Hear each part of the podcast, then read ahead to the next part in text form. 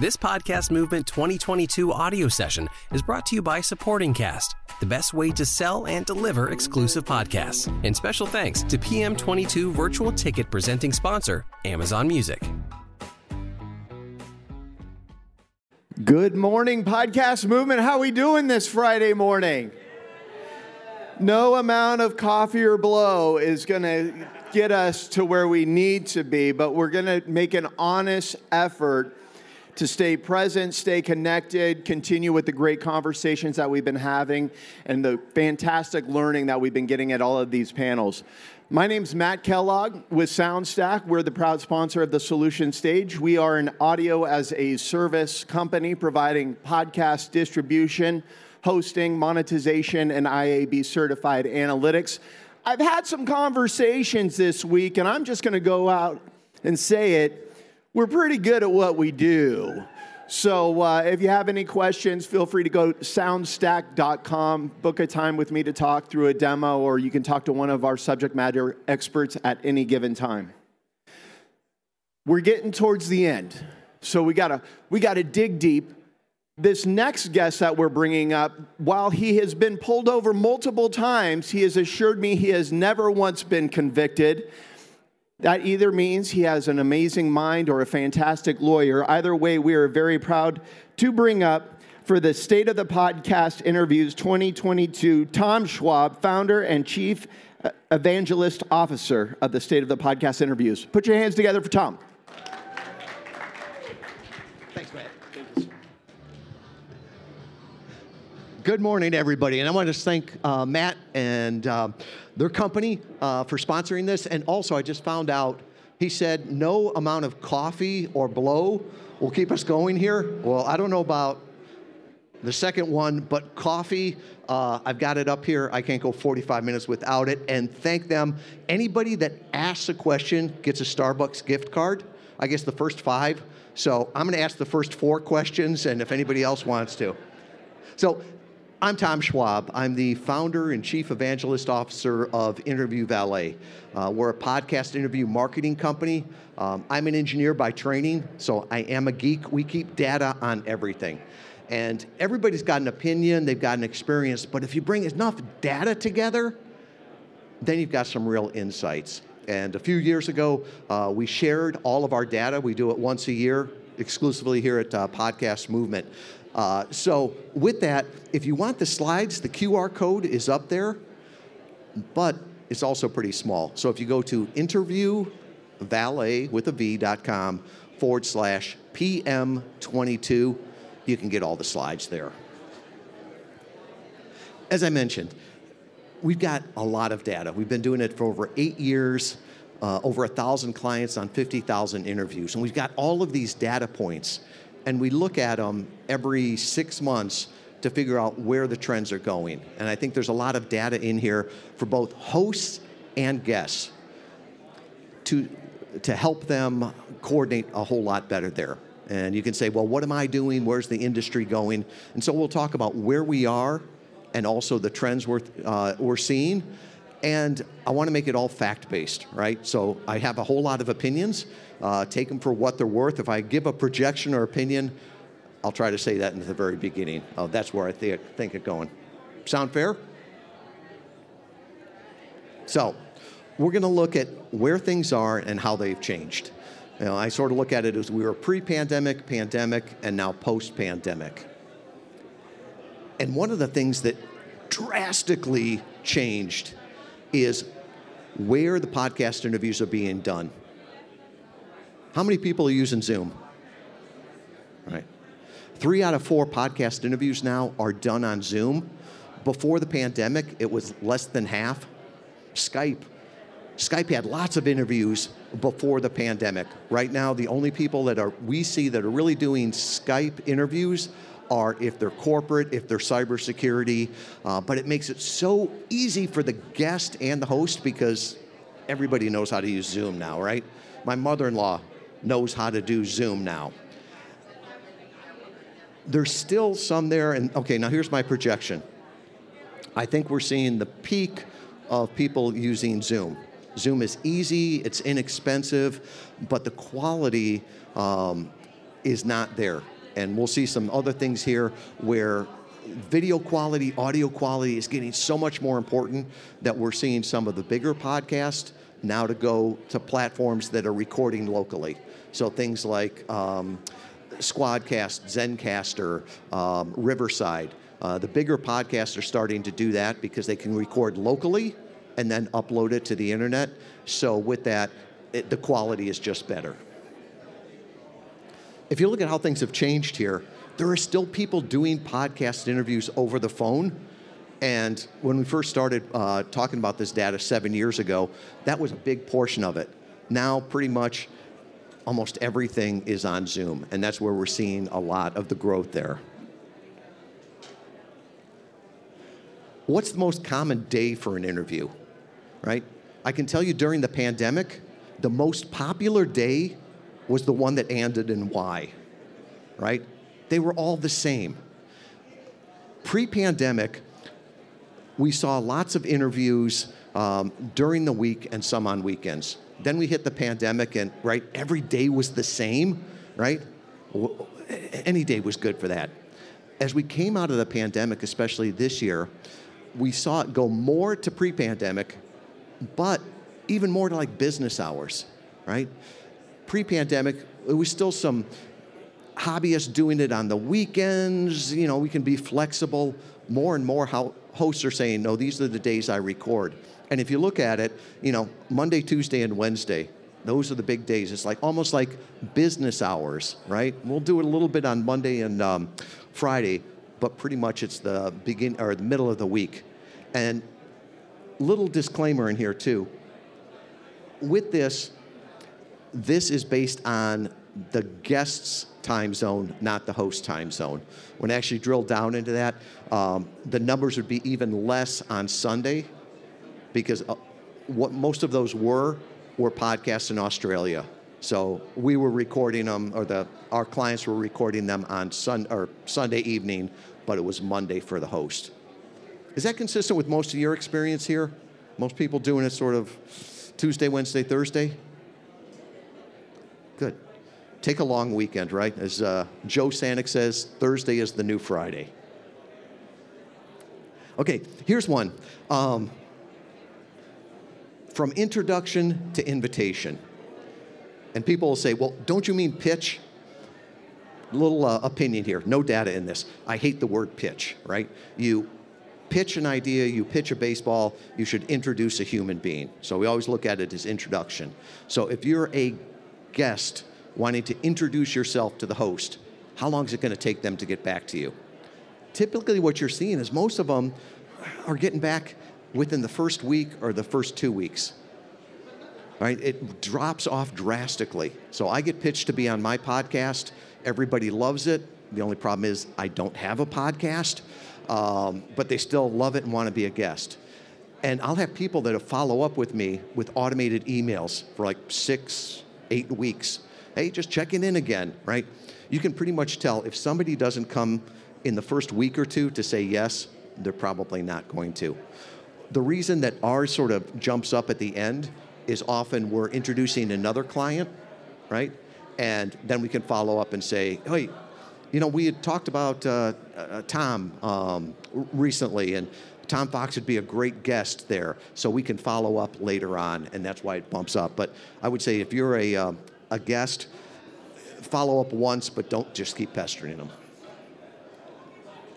So we've got it from invitation, introduction to invitation, right? So you're talking about one to two weeks there. Now we go from being invited to the podcast to recording on the podcast, right? I always say the best podcasts are like doctor's offices or restaurants, right? If there's not a wait, there's a reason and a reason you don't want to be there. So what we saw over the first six months of this year here is that most of them, the average or the mean is about 40 days. So it's 40 days between when you're invited to be on the show and when it actually records. The more flexible you can be, the faster you can respond to that, the better for you on that. If you look at how that changes compared to previous years, what we're seeing is that this is um, for 2021, the, the black there. What we're seeing is that during sort of that pandemic times, right, people weren't traveling. They were a lot more flexible in their schedule, and so they were recording quicker. So um, typically, when we work with authors, we do a lot of um, nonfiction uh, podcast book tours. We're telling them to start three to five months before the book launches, right?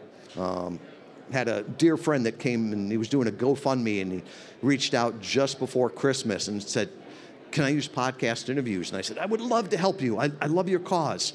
And he's like, Yeah, the GoFundMe starts in January. I'm like, No, it, it just won't work, right? Uh, could get you on podcasts, but not ones that would move the dial. So we went from the introduction to the invitation, from the invitation to the recording, and now you have the recording to when it actually goes live. If you look at this, there's some that go live that first week. I remember before I said, well, if it's a good podcast, it, you know, it takes time. Well, we're seeing more podcasts that are live streamed, so we count those as going live, even if they um, they post later on uh, on a different medium. So the reason it's going up at the beginning there is more people are live streaming the interviews there, but you're still looking at the mean time is about 32 days. So if you're planning out and figure 40 days for the recording and then another 32 before it goes actually live. Some of them will go out quite a ways. Um, what we're seeing is that now, post pandemic, there are some people that are booking out, you know, they've got three or four months worth in the can.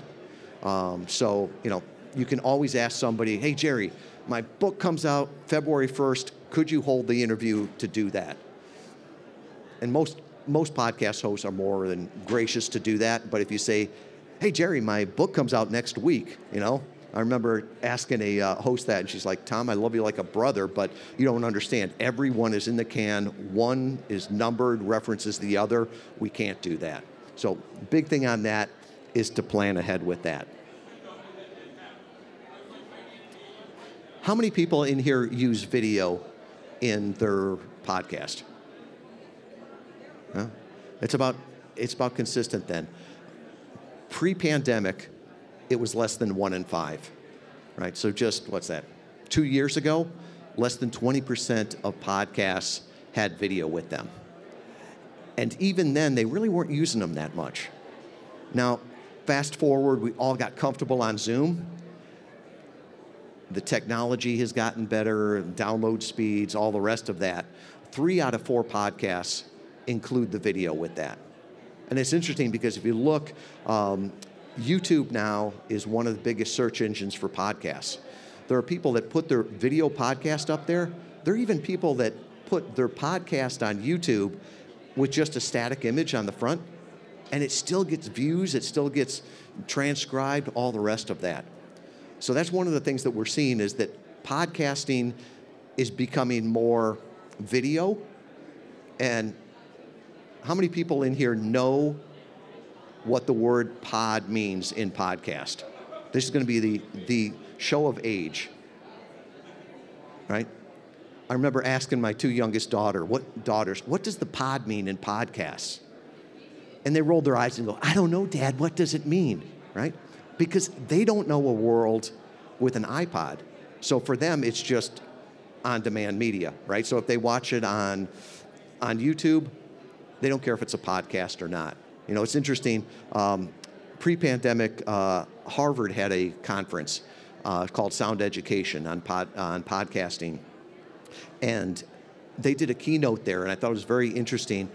There was uh, someone that looked at the similarities between radio and podcasting, and in 1920, radio was called wireless telegraph.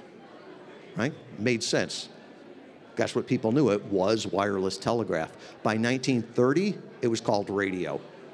So I always wonder that, you know, if it's called podcasting now, and most people don't know what an iPod is, what's it going to be 10 years from now? If I knew, I would be buying domains right now. The other thing about video, Um, I had said before about we're seeing more high level podcasts going to locally recorded, right? So Squadcast, Zencastr, Riverside, so that they can record locally and then push it up to the cloud so that the quality is better. Video quality is getting to be more and more important, right? Just ask yourself when you go and look at a video, you can sort of tell when it was recorded, right? You look at it and go, ah, that's pretty grainy, it's shaky, it's, it, it was adequate for the time. There was a gentleman, um, Mario Ficini from Expert Authority Effect.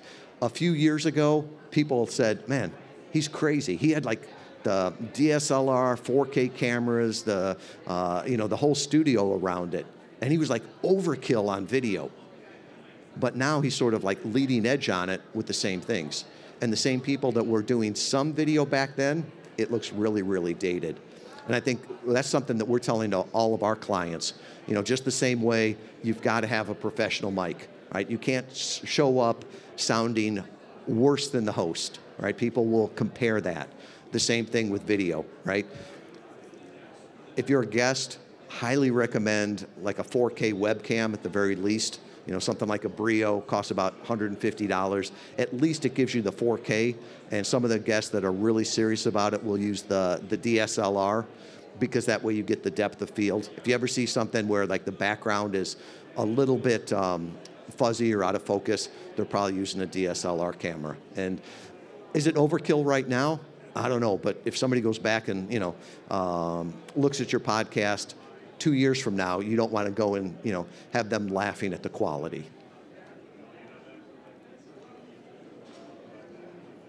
Podcasts that are live, um, it's still it's getting more, and by live I don't mean in person, but live actually streaming it. We're starting to see more and more of that uh, especially as people are pushing it out to Instagram, um, uh, oh, LinkedIn Live, Facebook Lives, those things. I think we're going to see more of that. Um, it, from a guest and host perspective, you know, if, if you're doing, if Eric Nevins is doing his podcast and it's every Thursday at noon, it takes away some of the flexibility but I think it also helps with the reproducibility um, and the loyalty of the audience. So that's one of those things where we're telling people if you want to get on certain shows and more and more shows now, you've got to be flexible, right? Um, if a guest comes to us and says, "Well, I want to do interviews, but I only want to do them Thursday from 2 to 4 p.m."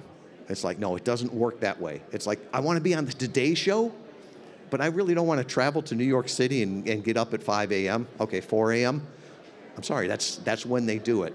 So from the, that standpoint, I think the host, uh, the guest has to be more accommodating with that.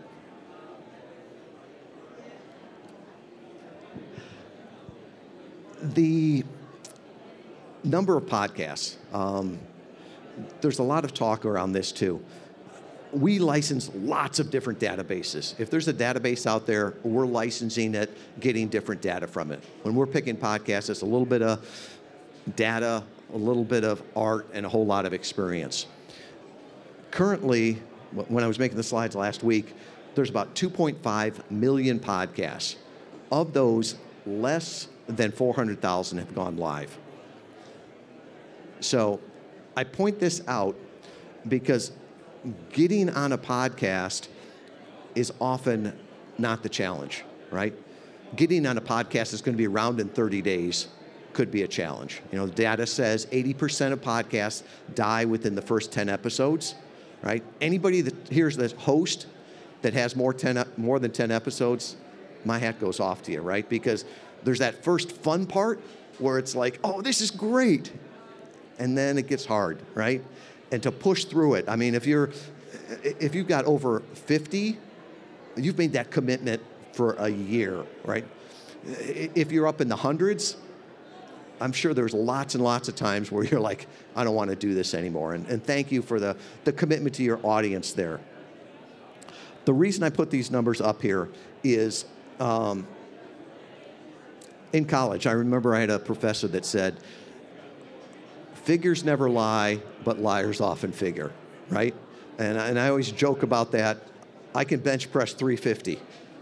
I'm not lying You were thinking pounds, I was thinking grams, right? So at times, and there's a database out there that will say, you are in the top 1%. Wow, that's great. I'm in the top 1% of all podcasts. Yes, you are. And 85% of podcasts are no longer active, right? So are you talking about all podcasts or just the active podcasts? And that's one of those things that I would um, warn um, guests as they're looking at shows, right? If somebody says it's a top 1% podcast, well, of what base? Of, of current podcasts or all podcasts? That's, That makes a big difference. Or, you know, this, this podcast has a million downloads. Well, that doesn't mean your episode will get a million downloads, right? Um, so just take, take the data with a, um, a grain of salt. And if we want to talk about that more, uh, we can jump into that. So, what is a big podcast? You know, I'm a data guy, right? I love it when people share their data with me because that's you can make decisions on that. Libsyn is awesome. Um, Rob Walch, every year they um, they pull out their data and they share it. It's usually right, right around in December. And remember, by the terms of service, you can't share the download numbers from a podcast, right? So it's your podcast, you're paying the hosting bill. It's not like I can just go in there and say, hey, show me his data, right? No. The only people that get to see it are the hosting company and the podcast host. But once a year, Libsyn reports, hey, of all the shows we have on Libsyn, right, here's what it looks like. So the average show gets 150 downloads per episode. Top 20% is about 1,200. Top 1% is 36,000, right? remember talking to a, a client that came to us and she's like, I don't understand it. You know, I was just on a, a radio show that got 4 million listens, right? I was heard by 4 million people. Why am I on a podcast that gets listened to by, you know, 10,000. And I was shocked. I'm like, what radio show were you on? And she's like, oh, I don't know. It was one out of Indianapolis. I don't remember the name of it. And was like, no, that was the reach of the podcast, right? If everybody who could get that signal was listening to that station at that time, you'd get heard by 4 million people. So, you know, you can claim the reach on your podcast is probably what? 5 billion, right? there's probably 5 billion people with access to internet, right? But you don't want to know what the reach is potential. You want to know how many people are listening to it. And the data says that 70% of people listen to the entire episode. We worked with a client, um, uh, Pete Vargas, great, uh, great guy from Advance Your Reach. And I remember he was speaking at Grant Cardone's event my, or, um, in Miami there. It's Marlin Stadium. Yeah, the, the 10X, he was there. There's like 30,000 people. And we was talking to him the night before, and he's like, wow, he was a little bit nervous, right? And I said, don't worry about it. You've talked to more people on that than that on a single podcast, right? So I think if you look at it that way, how many people have, you know, talked to 100 people in real life, 1,000, 10,000, you know? Often I'll uh, talk with clients and say, would you drive across town? to talk to a client? Sure. You know, would you would you jump on a plane to talk to 100 ideal clients? And most of them are like, heck yes, right? So now with the podcast, you know, you can jump on a podcast interview and talk to people throughout the world, thousands of them. I wanted to touch on this. We've never shared our data before on the pay to play market in guesting we do track this. We track what shows um, charge, what they charge, and what their downloads are. So, my policy on this, or my thought, is that I'm a capitalist, right? I love the free market, and that podcasters deserve to get rewarded for what they do. But the free market also means transparency, right? A listener should know the difference if it's an interview or an ad.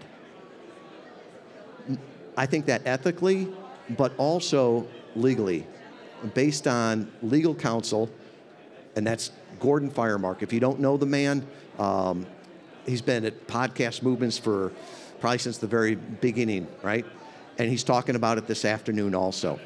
And what he has said is that there is a legal obligation between the host, or for the host and the guest to disclose, right? So that's the big thing that, that I look at is there's got to be full disclosure. There's a couple cases. uh, Have people heard of these? Or there was one in Bloomberg News. NPR just picked it up last week, and then there's one out of the UK. Um, pay to play has been talked about for quite a few years. Um, Christopher Lochhead. Uh, Christopher Lochhead and Joe Pardo did sort of a point counterpoint discussion on Eric Hunley's podcast called Unstructured. That was about three years ago. And Christopher was against it, Joe was for it, and it was a great discussion, right? People actually disagreed and they could talk about it, right? That's what podcasting should be. And so they were able to, to talk about this back and forth. Over the last probably six weeks, there's been a lot in the press with it. So Bloomberg News came out and did a story about the subtext on it was payola in, in podcasting. Um, and it's the first time I've ever seen the FTC make a, a statement on that. And basically, what the, the FTC said, and the, the words in there, I wish they were larger so I could actually read them, even with glasses. But their point is, is that regardless of the medium, it needs to be clear disclosure on, on what the source is, right? And so they made that statement just globally. About a week later, um, there's a organization in the United Kingdom um, called the Advertising Standards Authority, and they came out with a judgment against a podcaster and the guest slash sponsor and they found them both guilty of deceptive advertising because they weren't clearly saying that it was a paid spot, right? If you think about other mediums, right, um, you know the difference between home, home shopping network and QVC versus 60 Minutes, right? When you turn on the television, you know, you get the disclaimer before and after um, on radio and television that it's a paid spot. Um, other mediums are doing it, um, and it'll be interesting to see how this plays out with um, with podcasting. But you know, our statement on it and our stance is that it's the free market. Podcasters deserve to get rewarded for the work they do, and free market means there has to be clear clarity and full transparency, right? Podcast hosts should know, or podcast listeners should know if it's an interview or an ad. So. I wanted to talk about the limitations of this study too. We've, we've talked through a lot of the things on here, and you may say, well, does this apply to me? Right? Couple things. Interview Valet. We work with podcasts in the top 20% of all shows based on downloads, the download numbers we showed there. So, does that apply to the other 80% of the shows? I don't know. We don't have the data on that. The other thing is we're working in three verticals, major verticals business, faith and spirituality, and health, nutrition, and wellness. Does this apply to comedy podcasts? I don't know. Definitely doesn't do apply to sports podcasts and um, uh, news podcast, right? No sports podcast is going to have 70 days between the invitation and it actually going live. So, whatever you're doing, sort of always look at the data, but look at where the data comes from. And my plea that I always do um, every time I put this out is our industry needs more data, right? I openly share what we learn so that we can get better, you can get better, the industry can get better. Uh, there's a lot of booking agencies now that have popped up, and I encourage them if you've got data, let's pool it together. Let's get better data here, right? The more data points we can get, the better, and the more verticals there. So that's the state of podcast interviews 2022. Uh, we'll be doing an update again in six months on this, show you how the um, how it has changed. And with that, Who needs some coffee? Who's got a question? Thank you. Um, the podcast I work on focuses primarily on origin stories, people telling their own personal biography Okay. in a faith-based context. Uh, what kind of interviews are actually the most popular? Is it something like a personal story? Is it something like a someone I just wrote a book and I want to talk about my book, or is it someone like I'm an expert and I'm pontificating on a particular topic? Okay, great question. So, did everybody hear that from Ryan? I haven't drilled down on it. I'll, this is like the 30,000 foot view of what I'm seeing. Content is king, but context is God, right? Small g. So if it's a podcast that wants to talk about the founder's stories, right, um, then you focus on that standpoint. If they want to talk about tactics or something like that, you reframe the story to go in there. And that's one of the things that, if anybody's applying to be a guest for you, they should know what what your genre is, right? Um, are, should you come with tactics? Should you come with stories? Should you come with your back personal stories? Um, and, and know that. So I think the same guest can be on different shows if they present themselves the same way. Now, you mentioned something about a book too. Um, years ago, I remember um, social media marketing world.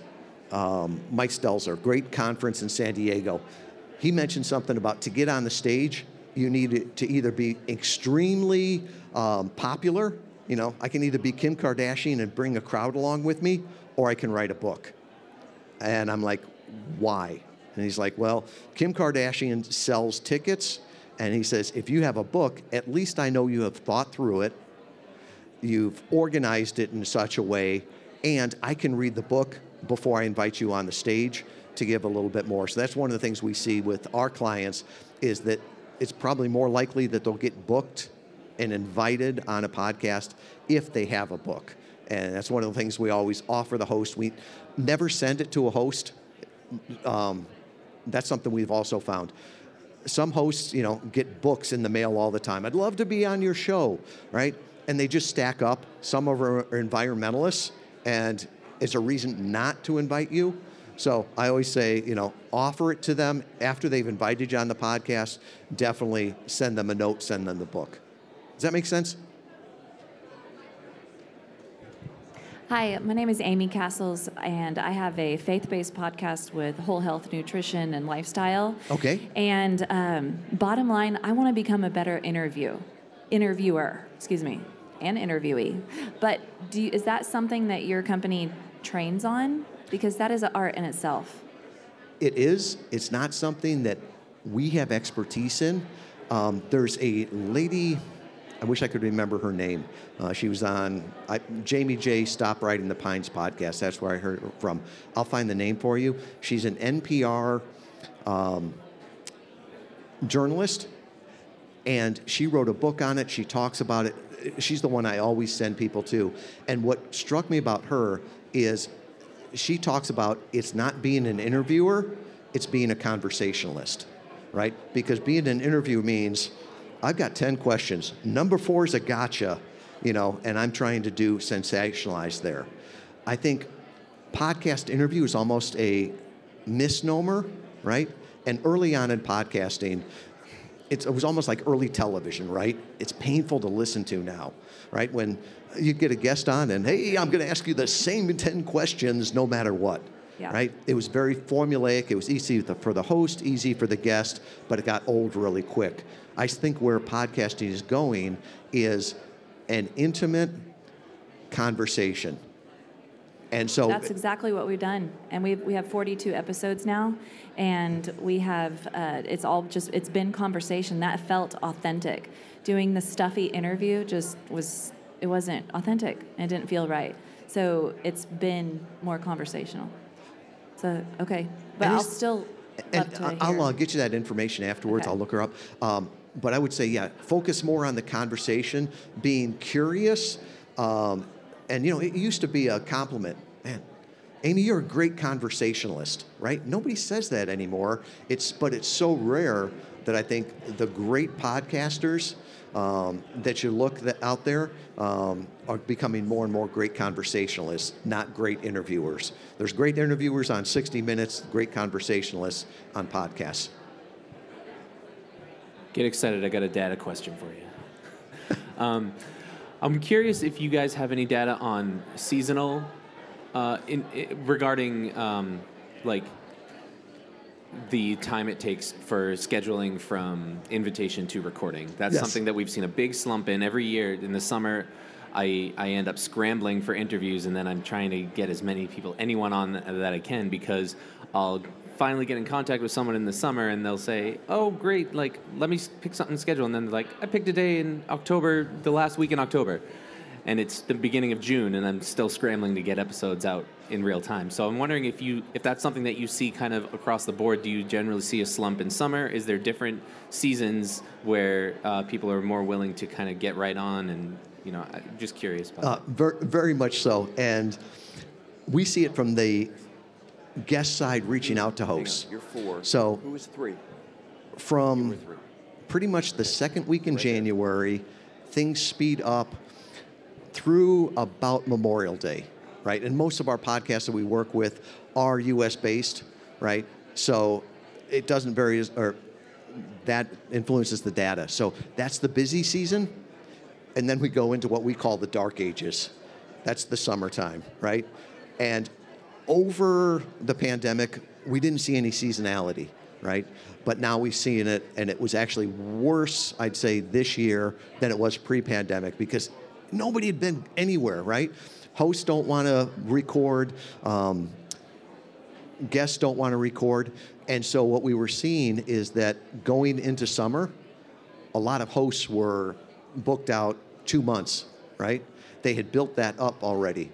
And then they took some time over the summer and all the rest of that. And now what we're coming into is we call it, internally, we call it the harvest, right? Between Labor Day and um, Thanksgiving.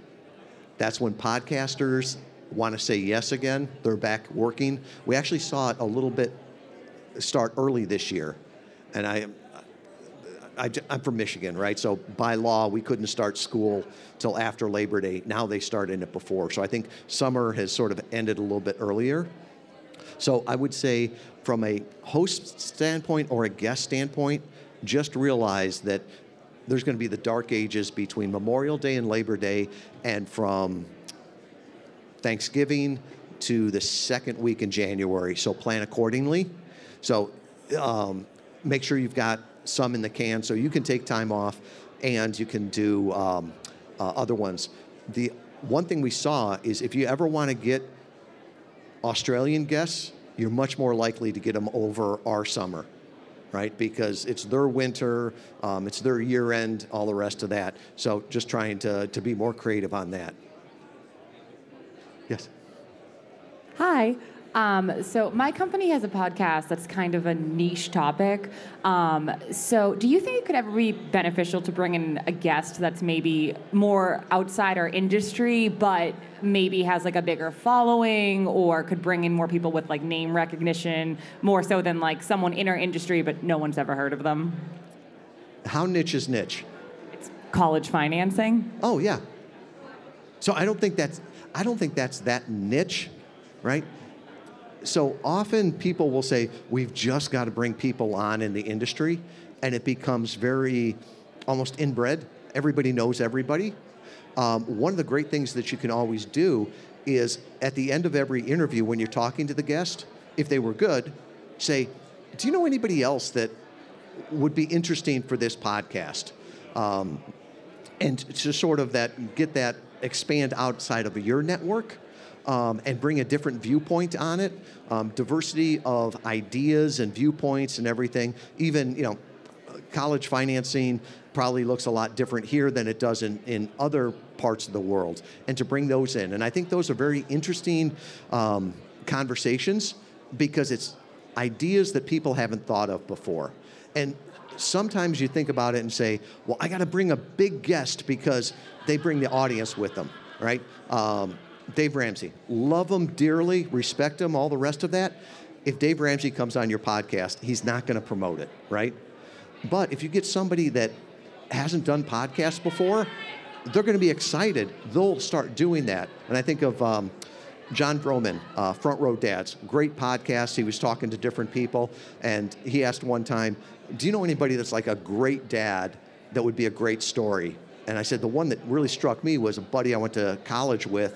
You know, he put his military career together um, and his family, all the rest of this. And he's like, oh, I'd love an introduction with them.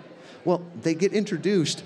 When he does the interview, Admiral Harris was on an aircraft carrier off of South Korea, did the interview through there. When he got off, he was like telling everybody that he was just on this podcast. When he got back to the Pentagon, he was sharing the podcast with everybody, right? He's got like no social media following, right? Goes with the security clearance. But he told Vroman's ideal audience, which is sort of, you know, young fathers there about it. And now his, you know, his, um, his audience has really expanded from there. So I think being creative can help. One more question. Hey, Tom, one of the clear themes of this conference has been video. Any innovations in one-to-one interviews using uh, video. Video, but know Tom Fox, he's a OG in podcasting here. I met him on my first podcast one. If you figure out where Tom's going, follow him. One-to-one interviews, I think the local recording is the biggest thing. I think lighting, um, video training, right? Um, look Mario Ficini, right? How he does it, you would swear he's in a, a, small space, but you swear he's in a four camera studio, just the way it's set up. I, I think those things look a lot more professional. The other thing is to look at different industries, right? You look at television. Remember the beginning of the pandemic where everybody was on Skype? They had it on their lap and you were looking up their nose, right? That got old really quick. And they started to figure out really quickly okay, we got to do the cameras, we got to do different things there. And they were able to do it in their quote unquote home studios very, very quickly. And I think you can do it with just some webcams um, and just some good lighting. But it's one of those things where figure out somebody that's already done it and then learn from them. And with that, I'll give you the disclaimer too. Uh, my microphone makes me sound good. My team makes me look good. So uh, lighting doesn't help me that much. Well, thank you so much, everyone. I'll stick around here a little bit if you have any questions.